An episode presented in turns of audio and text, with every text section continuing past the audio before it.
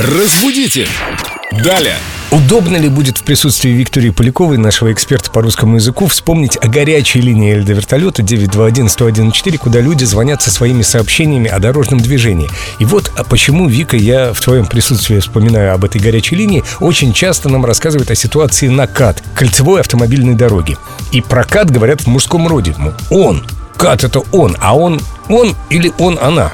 Доброе утро. Привет, Вика. Кат стоит на КАДе, на МКАДе. Московскую же тоже можно разобрать Конечно, заодно. конечно, да. Действительно, прекрасный вопрос. Хороший вопрос. Заодно разобрать и московскую. На запчасти. Только в формате грамотности.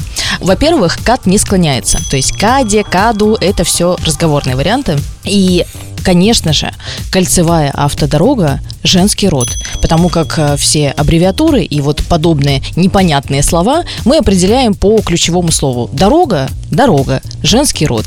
Мне кажется, мужским он стал просто потому, что там много автомобилистов, много мужчин, они все куда-то торопятся, едут, и им кажется, что кат – это что-то вот мужчина сто процентов. Ну, мужчин за рулем не так много. Я так э, стоял у дороги, считал, сколько мужчин за рулем и сколько женщин.